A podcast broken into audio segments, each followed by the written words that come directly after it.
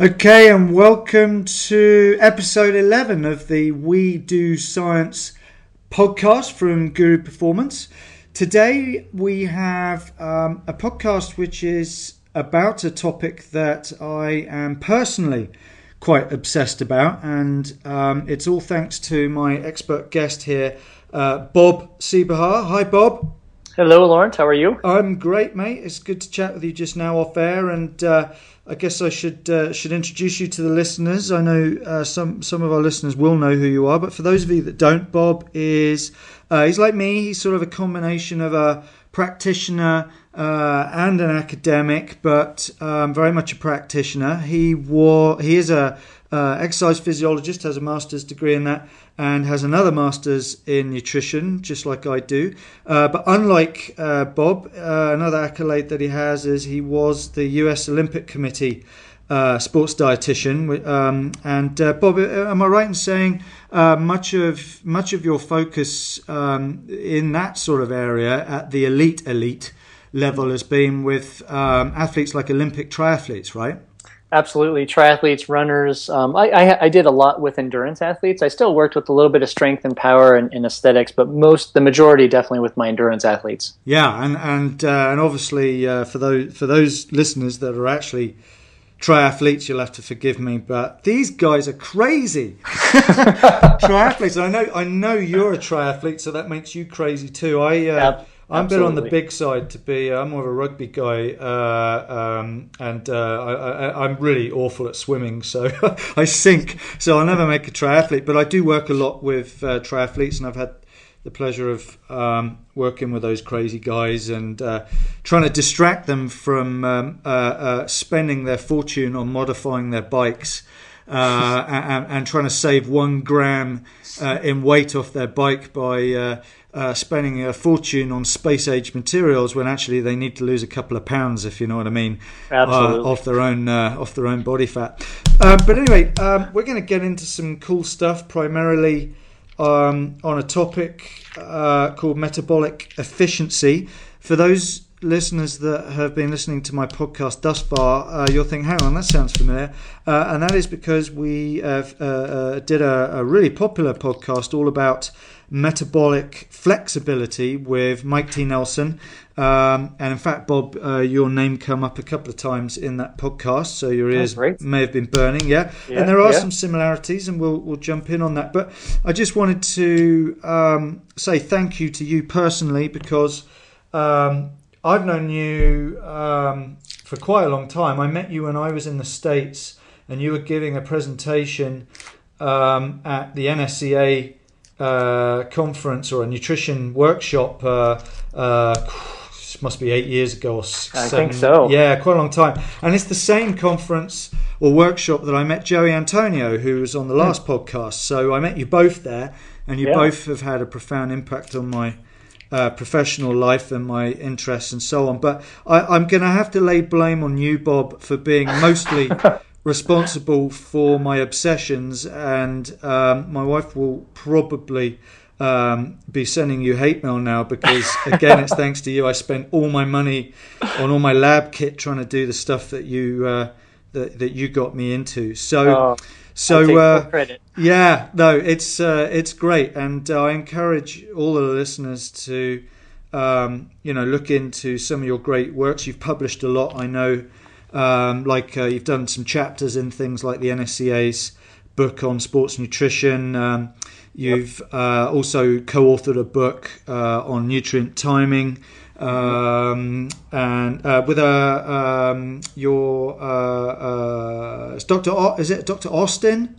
Yep, Krista yeah. Austin. Krista yep. Austin, um, who I know is an American physiologist and sports nutritionist, but actually worked over here in the UK for the IS yep. for a while. Uh, so um, I know uh, many of our UK sports nutrition and sports scientists may be familiar with her. Um, but anyway, um, I, I, digress here uh, because there are some uh, other books that you've written on metabolic efficiency, which I recommend everyone reads, as well as nutrient periodization and so on. These are all great um, practical, pragmatic orientated text that takes the science into, you know, into the real world, and it's really solid stuff. And as I say, it's had a profound impact on my own practice um, and now the research that I'm conducting. So anyway, ah. that's enough of uh, that's enough of me uh, blabbing on there. Uh, so let's just jump straight into that brain of yours, and uh, let's get into metabolic efficiency. So um, uh, let's differentiate this a little bit from metabolic flexibility and give it mm. its own sort of intro. What actually is metabolic efficiency? Yeah, met- metabolic efficiency, in terms of my definition, is, is really our, our body's efficiency in, in utilizing our endogenous stores of carbohydrate and fat at different intensity and durations of exercise, also at rest. So, what we're doing is just kind of looking at the body's oxidation rates of carbon fat um, throughout a, series of intensities of exercise, be it on the treadmill, be it on the bike, um, just kind of kind of taking a little physiological peek into the oxidation state of an athlete. Yeah, no, and, and for reasons that we'll delve into, I think this is particularly of interest because a lot of the times, and we delved into this, uh, well, I've said this in numerous podcasts, but particularly in the metabolic um, flexibility podcast, is, you know, those of us that have, have, done exercise physiology, we've all been introduced to this whole Brooks crossover mm. concept, you know, this idea that at low intensity we start to burn um, you know, mostly fats as a fuel, and it's only when it gets uh, sort of uh, more anaerobic that we start to uh, use uh, carbohydrates. And there right. comes a point where we're using considerably more, if not pure, carbohydrates. Um, but of course, one forgets that that when you know they start drawing the, those charts, that's based off um, a lot of data points. And um, as I have said many times, um, this is one of my many catchphrases, Bob, on this yeah. uh, on this uh, podcast series. But uh, you know, we, we, you know scientists publish means. Yes. And um, uh, you know, any anybody that we're working with as an individual could be an outlier. Uh, and and those graphs and charts that we see don't represent exactly what's going on. So I mean, I, I mean, how how did you even get into this? Yeah, fa- fascinating question because uh, you know I often think about that too, and I've been asked that question, and you know it was it was probably it's probably around 2000 2003 2002 2003 i was you know i've been working as a practical performance you know dietitian for for years and have worked in a couple facilities and now on my own. And when i was working in one facility up in boulder um, working with a lot of athletes and even with myself being an endurance athlete always ran into the the wonderful gi distress monster during competition. So nausea bloating diarrhea i mean you you name it right? So i worked with a lot of endurance athletes in the boulder area and just over and over repeatedly these athletes would come in and see me and you know we'd do the food log we'd look at everything and um, you know help them in terms of performance but i couldn't help them de- get rid of gi distress. So i was i was banging my head against the wall. Probably took me a good six months um, of going back to my textbooks going back to the research and just seeing if i missed anything you know throughout school or seeing if i wasn't taught anything that i should have been taught.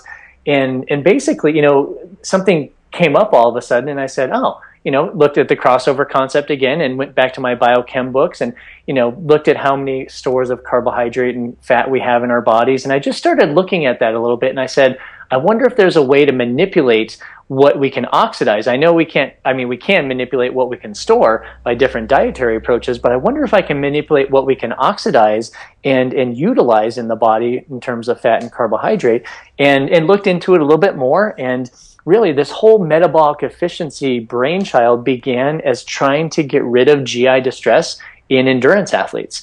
And little did I know all the great ancillary effects from this metabolic efficiency, not only curing GI distress in endurance athletes, but also um, manipulating body weight, changing body composition, decreasing risk factors for, for metabolic uh, risk uh, disease states. Um, so it's so it's it's it's kind of a you know it's been a probably a 10 to 12 year process of learning that the body is able to do more than we actually thought it could and, and in terms of my schooling more than than i was taught um, you know in traditional school. So it was it was then that i started figuring out different dietary approaches to improve the body's ability to oxidize fats and and preserve its very very precious endogenous stores of carbohydrate. And then a couple of years later, I, I kind of put my head back to the, the chopping block and, you know, kind of, I asked myself, is there a way to measure this? And, and obviously, you know, with the exercise physiology background, I started poking around with the metabolic cart and, and came up with a great protocol that, that we can actually use to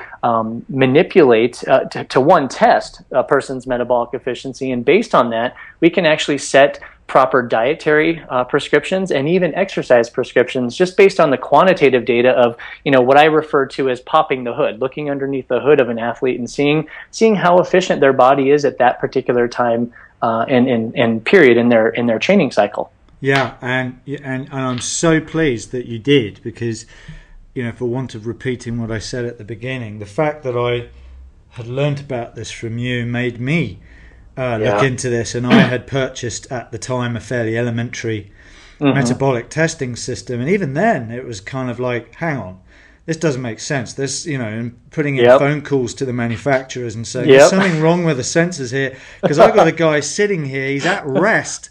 Um, doing a resting metabolic rate assessment. We're not even exercising, and yeah. he's fasted and done all the right things, and yeah, he's just burning through carbs. Absolutely. So there's got to be a problem. He's not diabetic, you know, like what the hell's going on? Yeah. And anything that's just a one off. And then by the time you've done 15, 20 people and you're seeing what ultimately we now, I think the term inter individual variability is a lot more right. common now.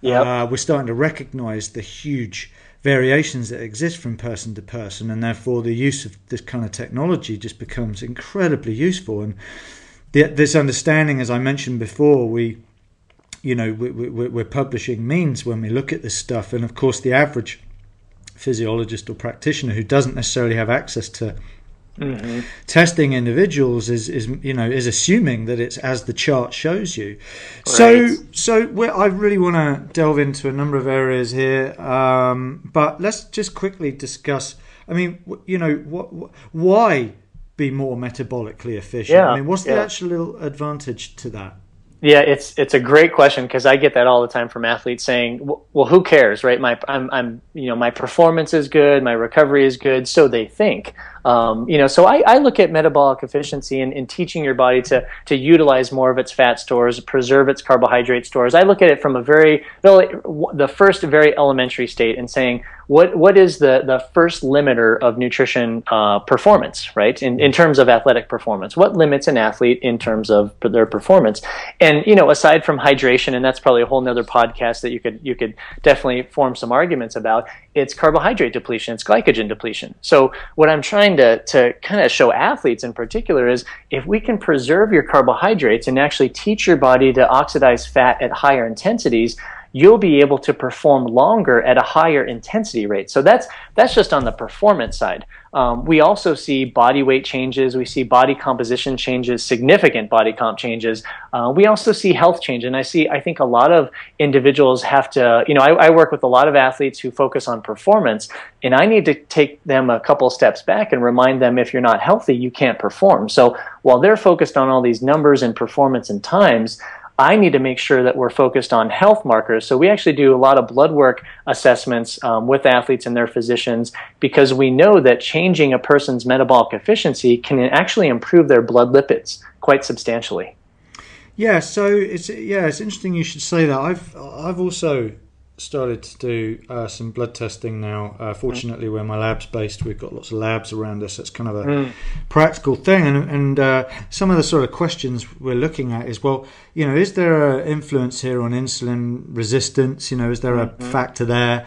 Uh, you know what what kind of other things like like you mentioned uh, lipid uh, status cholesterol uh, and some other right. issues like you know cortisol uh, and uh, some other uh, hormones, particularly the, the, the, impact that stress may have. So, but I mean, what you know, what, what are kind of the different situations then that that might be happening here? Mm-hmm. And, and, by that I mean, you know, uh, as I mentioned, I, I have noticed um, just in resting assessments, I'm seeing someone um, burning higher levels of carbohydrates than they really should be. And yet, right. when they start to exercise, I see that normalize in some people, and in others, I don't see that normalize. I see they continue to burn through right. uh, uh, predominantly more carbs than fats at ridiculously low levels of intensity. Right. Um, so, so I mean, why why is that? And obviously, what are the benefits of fixing that?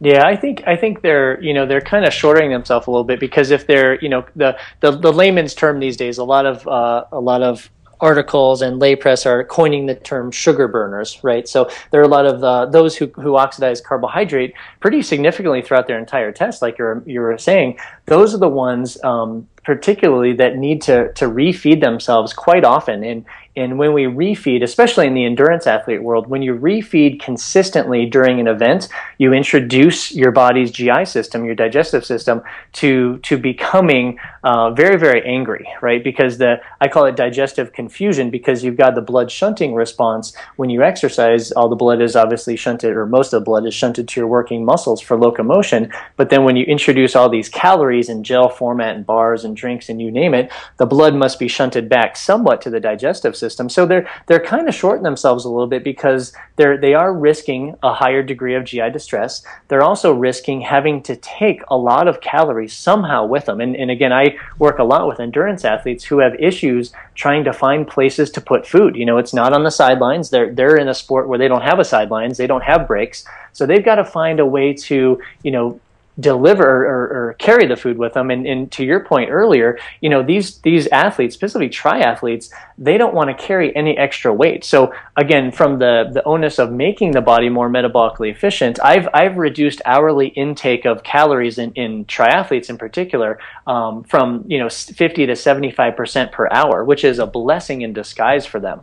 So you know, regarding those who are sugar burners, I, I, I say this all the time. It really is a simple dietary shift that will improve metabolic efficiency. The hardest part about this is not that it's a diet, it is actually a lifelong habit that someone can periodize into their training. But the hardest thing is actually recognizing the behavior change and if an if a person is ready for this or not. Because, you know, these these sugar burners, quote unquote sugar burners, high carb, you know, you see the high resting RQ or RER and it just stays consistent throughout the test they're eating a very high carbohydrate diet. And when you ask them even to moderate their carbohydrates to, to not a low carb diet, but a moderate level of carbs, they they freak out. You know, they're not able to reduce their the quantity of carbohydrates. So I see that as the the biggest sticking point for most of these athletes, and they're just not ready to make this change, or they don't believe. You know, they don't trust in the process. Yeah, I and that's a good point there because I think sometimes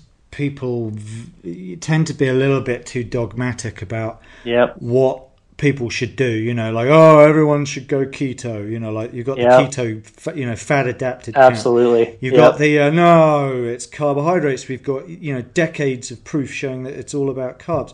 The thing yep. is, is is uh, and again, my I know listeners are going to start laughing again because almost every podcast I use the word context, but it really is. Yeah. It's so yeah. about context. And and uh, as Layne Norton was saying in um, in uh, in a podcast uh, on metabolic adaptation, which is you know relevant to what we're talking about here, is mm-hmm. sometimes you know the, the the best diet in the world from a scientific perspective is not necessarily the best diet in the world from a pragmatic point of view because right. it's only really what you can do realistically and for the long term because of course we know this from research on uh, on fat loss, you know, the only really successful fat loss diet is is the one that you can be consistent with, right? Absolutely, absolutely. So being pragmatic here is extremely important. So maybe um, the, the the beauty, like you say, you you know you you you're looking under the hood or under the bonnet for mm-hmm. uh, for our uh, UK listeners. Uh, it, having a peek inside of the black box is where this technology comes in useful because you can demonstrate to people what's yes. going on and maybe yes. you take it in chunks don't you and say well look maybe just a just an adjustment to one's diet and nutrition yeah. and periodize it like you say can yep. start to to make you go in the right direction um, but whilst the idea is still in my head let's just yeah. quickly discuss um, a particularly important benefit to doing this and that that comes down to the simple fact that there's only so much fuel that is readily accessible in the form of um, carbohydrates um, that that you that you you know that there is a time limit there's a quantity and a time limit involved um, for carbs, and then body fat. Of course, there's a there's kind of a, a much larger sort of unlimited supply almost. I mean, do you want to just take us a little bit into that as to uh, as to what we're talking about? Yeah. So for for the normal person who eats kind of a, a normal, well, in terms of normal higher carbohydrates uh, diet or nutrition plan, they probably have stores, you know, anywhere between about 1,400 to 2,000 calories of carbohydrate in their body, depending on gender and depending on on um, muscle mass, because you'll store more if you're a larger male, and and vice versa with a small petite female. So that that 1,400 to 2,000 um, calories of carbohydrate, that will yield them about two, two and a half hours, maybe three hours if they're lucky, of moderate intense exercise, and which is great. I mean, that's the onus of all these sport nutrition carbohydrate companies always, uh, you know, recommending take our product every 30 minutes. We want to keep on the we want to keep the carbohydrates coming in the body. Uh, what they don't realize is that we actually we, we can prolong that. And, and to your point of the fat stores in our body, the the same person, average um, person who who undergoes physical activity, can have in excess of, of 70, 80,000 calories of fat stores in their body. So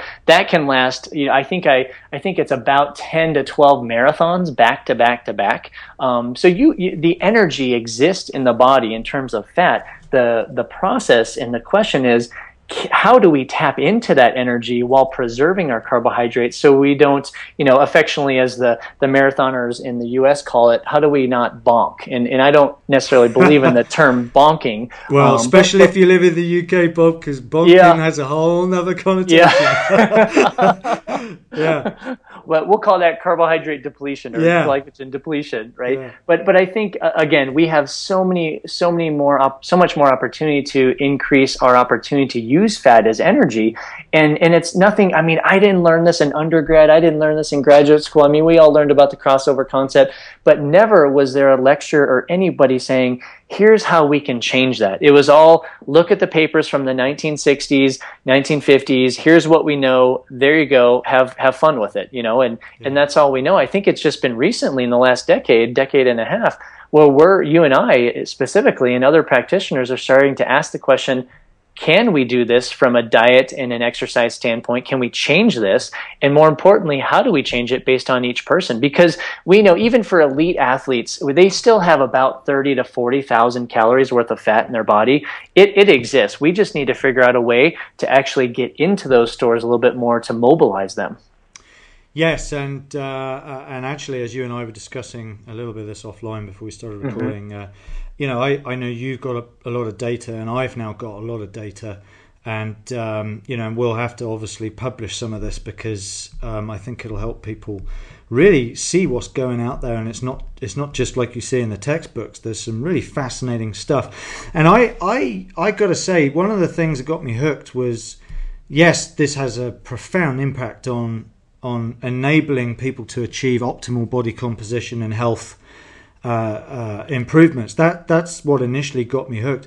But then, as I started to work more with team sports like rugby and football teams, uh, soccer teams, uh, particularly here in in the UK, I was starting to find other stuff uh, because I didn't work so much with the um, endurance athletes like the triathletes and, and the ultra endurance guys that you've worked with. My, my my lot were mostly sort of intermittent sports athletes, strength power. You know, the guys who just don't worry about right. this sort of thing. But you know what we were finding? We were finding that not only were they now achieving great body composition and health markers, and of course, a healthy athlete is a is a superior athlete every time. Right. Absolutely. But but also, it's this business of helping your athlete hang on to um, their glycogen stores so that they are able to you know to whip out that extra special something in the second half of the game and, and like you say not bonk um, and produce you know those those amazing situations in a game where they start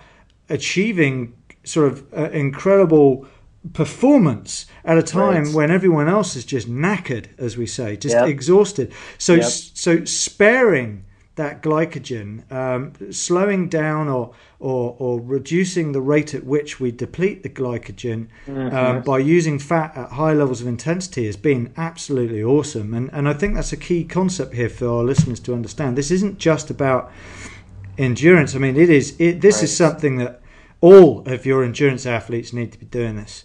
Um, Absolutely. But but it's not just for them. It, it's also for your rugby players, football players, your uh, your guys who might be out there for you know 90 odd minutes on the pitch, but by the end of the game they're they're they're pretty done. And also for those athletes that have multiple events in one day. Uh, or have multiple events in a week where glycogen repletion can be an issue. Just sometimes you just don't get the carbs back in fast enough. Right. And um, right. If you are able to um, to spare some glycogen and use up a bit more fat, then it's it's awesome. Yeah, that's one thing I actually noticed on that point is recovery is a lot faster in, in all types of athletes because if, if if you think about the the basic concept here, if you're if you're depleting less carbohydrate during a session or during a competition, you're actually ending with more carbohydrate in your body than you would have previously. So repleting that glycogen, repleting those carbohydrates actually becomes a lot easier. So I have I have athletes able to do two, three sessions in a day uh, without any issue at all, and, and especially like in tournament play because I, I work a lot with with, with soccer, you know, um, um, football uh, athletes here and, and young and, and more recreational. Uh, and we find in tournament settings, they can bounce back a lot faster if we just develop that little bit of, of glycogen sparing through the, the development of metabolic efficiency. Yeah. So uh, I want to uh, I want to get into how we even go about doing this stuff in a second, but mm-hmm. I I think uh, one thing that crops up in my own practice for sure is I, I kind of I can convince my athletes uh, and the regular members of the public that I work with um, about the benefits of, of this um, to a certain extent, uh, uh, partly on the basis of them being overweight.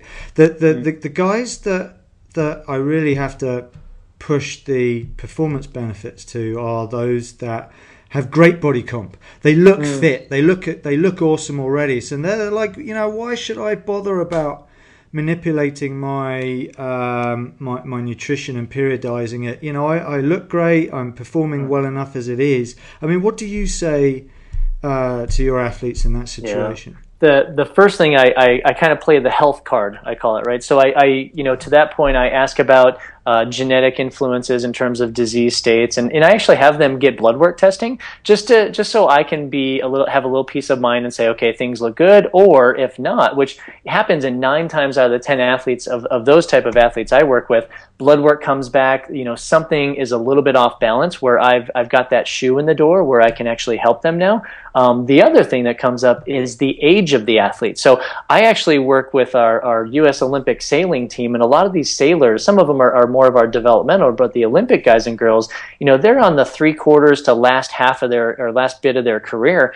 And when when the athlete ages, I've I've just found anecdotally that metabolic efficiency can actually improve the health of that athlete so much and improve the recovery, immune system functioning that I might be able to, to have them have the last couple of years of their career as, as some of the best, or they may even be able to extend their career. So those are the two cards I, I somewhat play with, with either the aging athlete or the athlete who, where we don't have uh, quantitative blood work yet. I like to take a look at that. Yeah, no, absolutely, yeah. and and and um, I, I mean, I've definitely found that even with my athletes that have really quite fantastic body composition, mm-hmm. they still aren't necessarily metabolically as efficient oh. as they could be.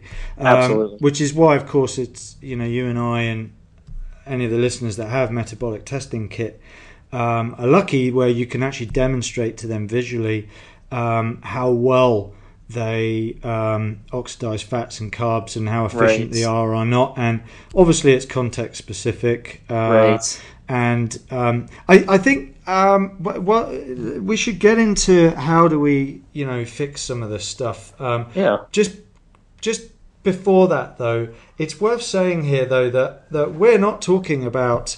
Um, you need to be low carb. We're not talking about right. high carb um, or you know not eating fats or eating high fats. We're talking about the sort of strategic and intelligent um, manipulation and or for to use a better term the sort of the periodization of mm. these these substrates and macronutrients in order to bring about efficiency right Absolutely, and you know, I, I refer to that as kind of a, a, a nutrient teeter totter, right? So, um, in the in the setting of carbohydrate, protein, and fat, the way the way my mind works is I get I get protein to where I need it to be in in a person's uh, daily diet, and then they, that is that is the fulcrum, right? That is what what the carbohydrates and the fat balance on, and you know, at some points, carbohydrates may increase a little bit, and at some points they may decrease. And while fat increases or decreases, so it's kind of a carbohydrate fat game with a maintenance of protein for the most parts, um, because because we're trying to cycle this, we're trying to periodize this based on the athlete's training cycle, body weight goals, body comp goals,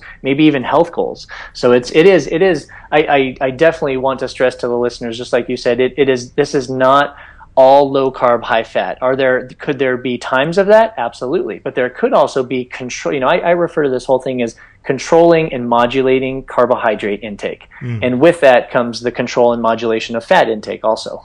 Yeah, and I think you know when we and we'll have to do a podcast all about nutrition periodization, particularly oh, yeah. for endurance athletes. I've got yep. uh, well, I did one with uh, Alan Aragon and Brad Schoenfeld all about nutrient timing, and that was a hell of a a great podcast, but of course that was kind of more about sort of bodybuilders and physique right. athletes and stuff. And there are some different angles when you're referring to um, sort of more endurance uh, based athletes.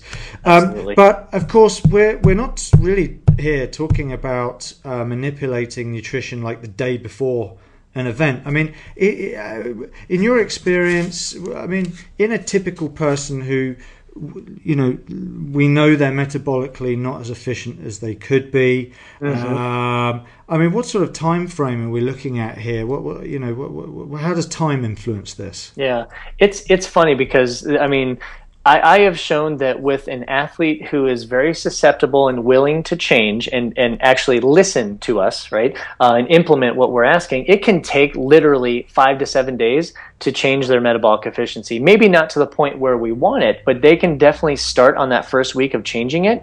Um, I usually allow, in practical terms, I allow a good four week um, kind of a startup process because that allows for the athlete to go through some behavior change, allows some some kind of hits and misses, and it kind of allows them to to gradually progress through this instead of rushing it. Because I want this in the end to be a lifestyle change where athletes learn how to balance their blood sugar through through different pairings of food, but I also want them to learn how to periodize it based on the the time of the year of their training, their competition season, and maybe even their their age and and career in their in their sport. So it's it's really looking long term, but but I give it a good four weeks to start with and then reevaluate after that.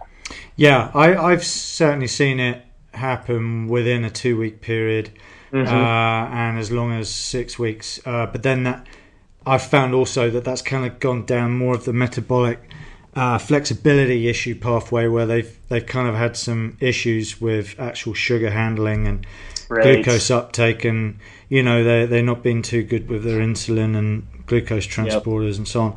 Um, so I, I guess another uh, thought here is behavior and habits. Mm. I mean, what what we're talking about here is something that's very much a physiological phenomenon.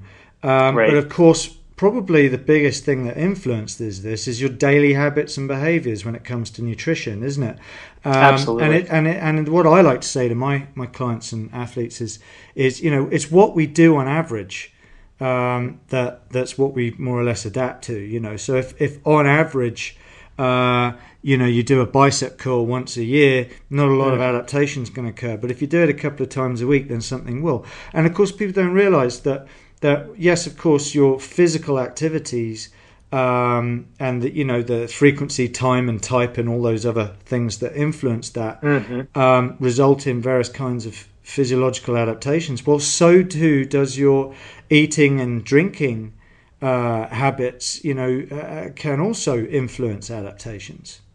Absolutely, it's and and that's something to really stress that I stress with people too is this this isn't like you know in the past everybody jumped on the carbohydrate loading bandwagon and you know decades ago it was it was a five to seven day protocol and now it's a two to three day protocol maybe even a one day. And you know I, I'm trying to get get people to think outside of that because all they're doing is saying I'm going to eat however I want. And then the week or a few days before my competition, I'm going to start changing things. And what we want to do is flip flop that and say, we're actually going to create a lifestyle change. So you're just eating norm, you're, you're eating like this, this metabolic efficiency way long term throughout the, throughout the, the span of the year or the years.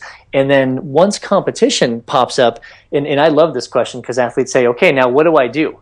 Well, you've been following this for months or maybe years don't do anything different, right? Because mm. they're so used to carbohydrate loading and, and, changing all these things. And I say the worst thing you can do is actually go behind your habit change that you've, you've been so good at, at doing. So, um, absolutely put the time in beforehand, develop a lifestyle nutrition change that supports, you know, uh, uh, attending to your body's oxidation rates for fat and carbohydrate, preserving carbohydrate, you know, oxidizing more fat that in the long term is is really going to benefit them more than than thinking about this carb loading or, or any other strategy that they can put in.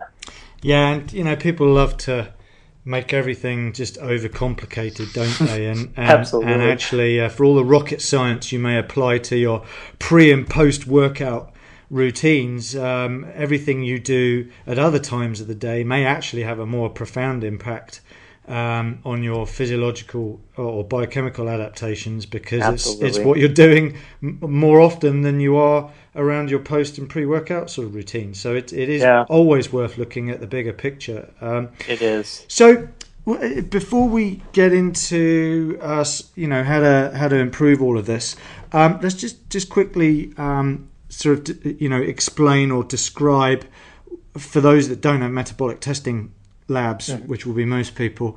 Uh, I mean, how are you? You know, how would you guess someone's probably uh, metabolically inefficient? What do you think are the, the, the most obvious signs that, that that person is metabolically inefficient? Yeah, more more qualitative. You're asking, right? Yeah. Without the testing. Yeah. yeah. So there, there are a few things that I use. One, if if a if an endurance athlete specifically, so basically, if someone trains for you know longer than than 90 minutes, two hours, if they are feeding every 30 to 45 minutes, that's a clear sign of of a little bit of being metabolically inefficient because they're they're burning through more of their carbohydrate stores. I also look at, um, I mean, obviously the the blood markers, but that's more quantitative. I look at just the aesthetic uh, composition of their body and just ask them simple questions like how has your body composition changed? Um, if it has how has your body weight changed? Because normally um, certainly not all but uh, some of the athletes i work with when they follow high carb diets they're you know you see a, a more visible uh, layer of body fats. Um, they're they're not able to lose the weight or the pounds that they've always tried to. So those stubborn you know that stubborn weight loss. Um, i also see very sluggish behaviors especially in the latter part of the day where they're reaching for the caffeine um, so, which is a simple, uh, more, most of the time, simple sign that they're just not controlling their blood sugar. They have too many carbohydrates in their diet, and they're not pairing their protein and fat correctly. Uh, and and really looking at their recovery from exercise. If they're sore, um, minus you know doing new exercises or strength exercises. If they're sore, if it's taking longer than 24 hours to recover from hard workouts, those are just more qualitative things that I look at in terms of probably being a little bit more down the metabolic inefficient path. Yeah, no, that that was bang on, and I and I yeah. do I collect people's assess, you know assess their symptoms as well as do all mm-hmm. the quantitative stuff, and that is exactly what I see. And of course, that is that is uh, that is basically everyone sitting in the office. Yeah, I mean, so I, that's what I love about this stuff. And as I I mentioned off air, you know, I don't like to use the word sports and exercise nutrition for my practice mm-hmm. because and you know I call myself a performance nutritionist because it, I think it's the same whoever you are we all want to function at our best and not everyone's an Olympic athlete but a lot of people um, may only you know jog or run two three times a week but they still want to function at their best at work. They still got to catch a bus when they run for it. Uh, there's all kinds of things there and of course what we're discussing here is appropriate for for everyone. Oh absolutely. So, Bob, uh, let's let's so let's get into how do we how do we improve someone's yeah. metabolic efficiency. So, well, I mean, just take us through the key things that, that you feel need to be done with with someone in order to, to get them into a better place with this.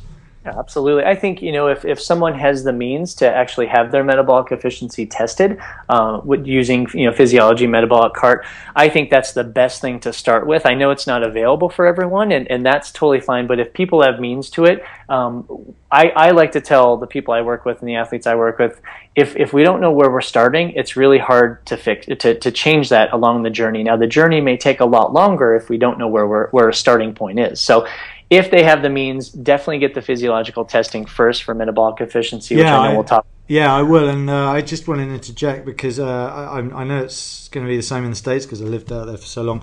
Uh, but in the UK, I mean, often if you if you look around for your local um, sports science department at a university, uh, often they all have this kit that that right. you and I have got, and they may not know what they're doing with it in terms of metabolic flexibility testing, but they can right. do substrate analysis or fat max tests or mm-hmm. I know I know there's a specific protocol you like to follow but you can get an insight um, uh, uh, uh, from that. So sorry I, I budged no absolutely. Yeah. well in the machinery like you said I mean all, all that's needed is a metabolic cart and you can you can run different protocols uh, based on what you're what you're looking for basically. But you know from from the from the metabolic efficiency how do we change it standpoint? You know I've I've kind of come up with the with a ratio that metabolic efficiency uh, the majority of changing someone's ability to use fat and preserve carbohydrate is about 75% indicative of nutritional changes and about 25% indicative of exercise changes. So we, we know both exercise and nutrition definitely have a, a, part in improving someone's metabolic efficiency, but nutrition is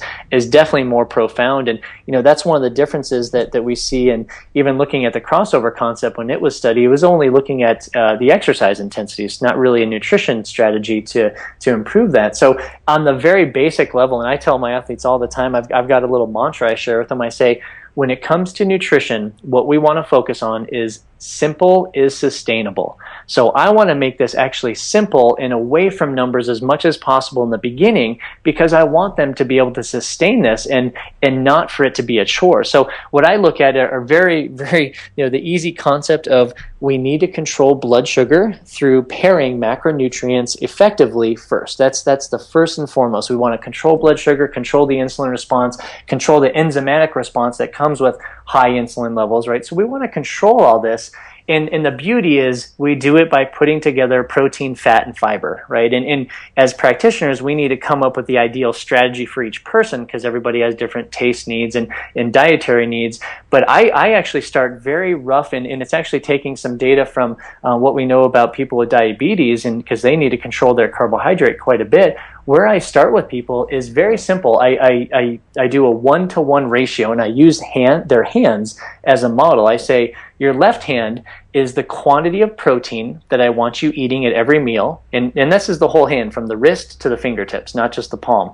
Your right hand is the amount of fiber that I want you to eat. So I, I'm, I'm, I have preference of vegetables, fruits, and then grains, um, mostly in that order. I really try to plug the veggies and the fruits a little bit more. Um, the fat normally is found in the protein source for the most part, especially for eating animal proteins. Um, so I don't really, unless I'm putting someone, if, if I'm exaggerating fat, that's when I start adding some, some additional fat. But by this very basic hand model that I use, one hand protein, one hand fiber, if you if they control their meals in that manner and, and, choose the foods in that manner they will control their blood sugar in such a way that they will actually start um, enzymatically uh, improving their body's ability to oxidize fat and, and preserve those carbohydrates. So it actually starts with a very basic concept of controlling blood sugar through food.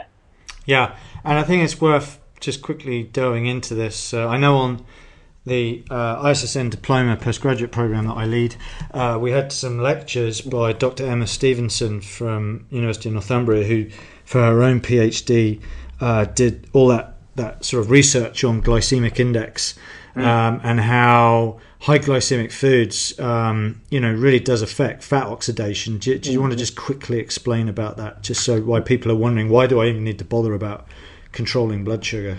Yeah, it's uh, you know from the glycemic index standpoint, it's it's it's a little bit tricky. I mean, I, I try to teach not having carbohydrates by themselves. Yeah. Um, but if, if an athlete does, and, and I'm, I'm out of the days where, you know, have your high glycemic index immediately after, after training. I think once a, an athlete is metabolically efficient, uh, we don't necessarily have to, to plug up our system necessarily with all these high glycemic index foods because it does. It causes uh, uh, uh an effect of high insulin spike. We're, we're not controlling our body's ability uh, from a biochemical standpoint to, to oxidize oxidize those fats anymore. So I think you know a lot of the athletes I deal with are still on the high glycemic index index train, where I need a lot of simple sugars, I need them quick, and that's just not the case when we develop metabolic efficiency. It's actually it's actually the exact opposite that we want to do. So these this this fiber rule that I have, you know, lower glycemic index for sure, vegetables, um, fruits, but but always always with a protein source and a fat source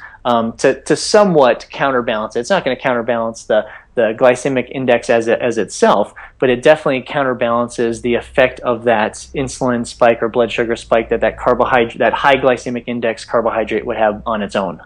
Yeah, and of course, you know, I think it's fair to say that you could take any client, uh, and if you get them to uh, optimize their protein intake, hmm. um, and uh, increase their intake of you know nutrient dense vegetables uh, and of course, the proteins are sources of, of, good fats for the most part, as long as you're choosing mm-hmm. quality foods.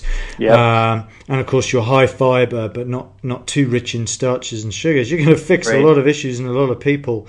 Oh. Uh, so, okay, so that's a good start with people, and obviously, a lot of this is going to be you know, you the nutritionists and PTs and whatnot out there that are listening to this and thinking about okay, man, I'm going to get my clients to do all this stuff. Of course, you've got to bear in mind that that people have got a lot of bad habits and bad bad behaviors, right. and and uh, it is amazing how many people don't even eat, don't even know what a vegetable looks like, let, let alone you know has a whole hand's worth uh, every time they feed. Um, but are, I mean, are there any other issues here um, with with their diet um, that you typically have to focus on? Uh, you know, some some issue, and, and, you let me know if I'm on the right page here with with answering your question. But hmm. I think some challenges are, you know, we're asking people to to eat animal proteins, to eat more vegetables and, and you know maybe a little bit less on the grains to, to start with for sure depending on, on what our goals are for them what i have an issue with sometimes in the challenge is just just having that person be confident with the nutrition strategy so a lot of them again i mean a lot of this is counterintuitive to as you mentioned before the decades of research that have said high carb low fat high carb low fat and you know at least in the us we've seen what that's done to our society in the past 20 30 years with the disease states um, and, and I, I, feel that we've got to almost change the paradigm of thinking with these people. Um, and once once you do, they love the nutrition. They love the food part of it because it's it. You know, typically these people have followed these these crazy diets in the past, and you know they feel liberated when they when they go on a metabolic efficiency plan. They feel liberated because they can eat food, right? And, and obviously we want to guide them to the more healthier uh, options, but they can eat real food. They don't have to eat box food. I mean, we're talking about you know more more as we can food from the earth and just pairing the protein, fat, and fiber together instead of box foods or counting calories or counting points. So it's kind of a breath of fresh air for them after they get over that trust and confidence hump. Sure. And uh, there's going to be scenarios, isn't there, where you might have a slightly different ratio. Absolutely. Of, of protein to sort of carbohydrate ratio. Yep. And I know, I know you, you make a point of this in, in your book. Do you want to just quickly yeah. take us through that? Yeah, I've done this quite a bit, and this is kind of utilizing my concept of nutrition periodization too. But but I'm I'm infamous for actually periodizing within this hand model or the carbohydrate to protein ratio model. I'll I'll optimize an athlete's plan even even from a daily perspective, and I call this microcycle periodization, where I'll take an athlete's week and I'll see what type of training they have and what their coach's goals are for them, and, and kind of the intensity and duration of their training. And based on that, I will either go from a one to one ratio of carb to protein um, throughout the day or on a pre post um, training and I'll, or sometimes I'll rotate it through a two to one or a three to one. I rarely go three to one, but I'm, I'm very infamous for doing two to one, especially around that nutrient timing window on very aggressive training days or very aggressive workouts.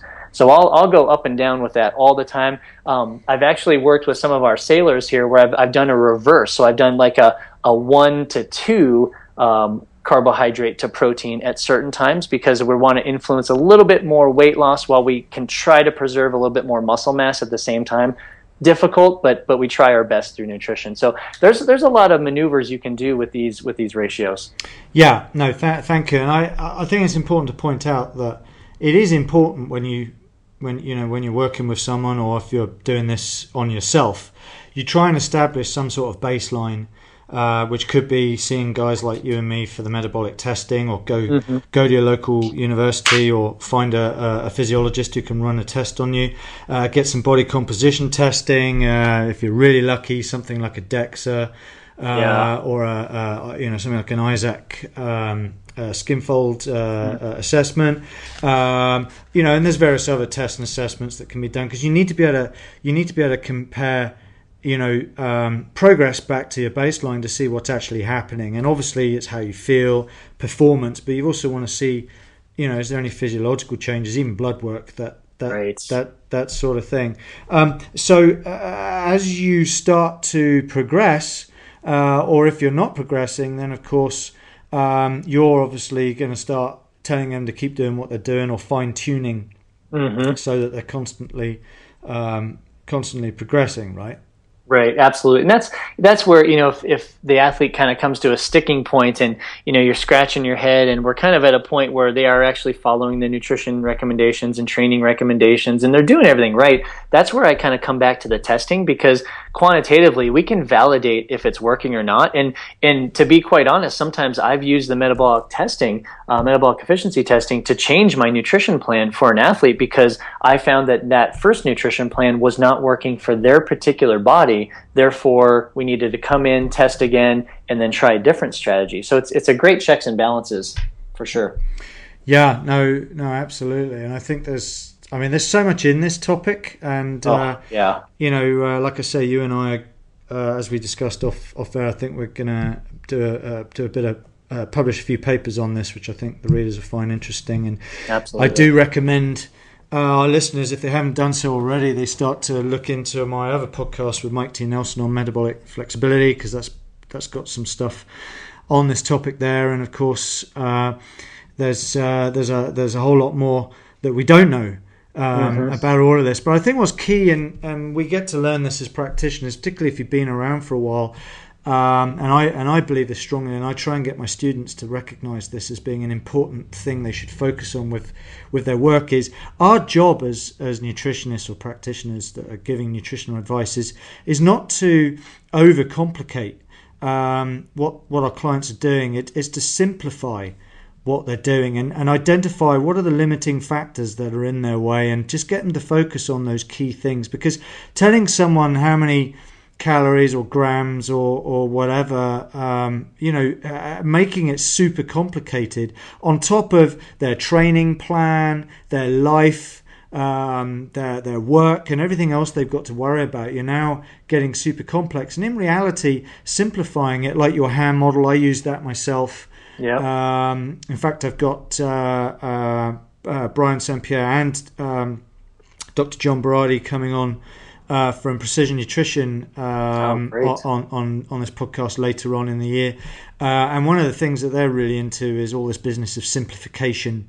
Absolutely. Uh, and uh, and they they are very much into using the hand model. You know, uh, like your hand is representative yep. protein, and um, a fist is uh, is veggies, and a cut yep. palm of your hand is carbs. Blah blah blah. Thumb is fats, and so on. And I think uh, that has made a big difference to, to my own practice with people. Is is giving them simple stuff because you, you don't you don't have to be within a few calories or within a few grams necessarily uh, to get the results. Just being generally right, um, and then yep. learning how to eat instinctively um, can often be um, a really wonderful outcome for this, where you're oh, decluttering oh, their life, isn't it? And that's what exactly. we're doing here. Um, so, listen, um, I you look, we're already out of time. So I'm afraid we're going to have to end it there. Let's get you back on and we'll talk uh, a bit more about periodization of nutrition because I think that's really a great sort of part two to this because it's absolutely it's very much an influence and, and it's very much a practical side to this. But for the listeners, um, you know, as you know, we're not overly commercial about anything here, but I really do recommend you check out um, Bob's uh, website, which is Fuel Formance, um, and that's Fuel, uh, the number four, Mance, M-A-N-C-E dot com. Bob Seebohar. Uh, check out his books, check out his information on this. Uh, if you're in the States, uh, particularly in Colorado sort of areas, is it Colorado? No, you're in Yep. Arizona, aren't you? No, in, in Colorado. in right Colorado, I know you've got a lab there, so you can run tests. Obviously, I in London, uh, I do all these tests as well. And do look up your local sports science departments at universities and physiologists, and just ask them if they can run these tests for you, and um, and uh, get an insight into what's happening with your own metabolism. And for those of you that are practitioners, just think about this stuff. You know, whether you like what we're saying or not saying. Um, the fact is, is this really does make a difference, um, and it's and it's well worth you you thinking about this if if you hadn't thought about this already. So thanks, Bob. Thanks for your time. Uh, it's Oh, been a pleasure. pleasure.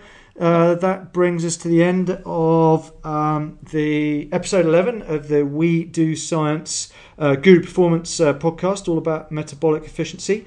Um, for more information about the podcast and uh, what we're doing at Guru Performance at our lab, uh, but also the postgraduate education programs we produce uh, in conjunction with the International Society of Sports Nutrition, uh, and all kinds of other stuff about performance nutrition, please uh, check out guruperformance.com.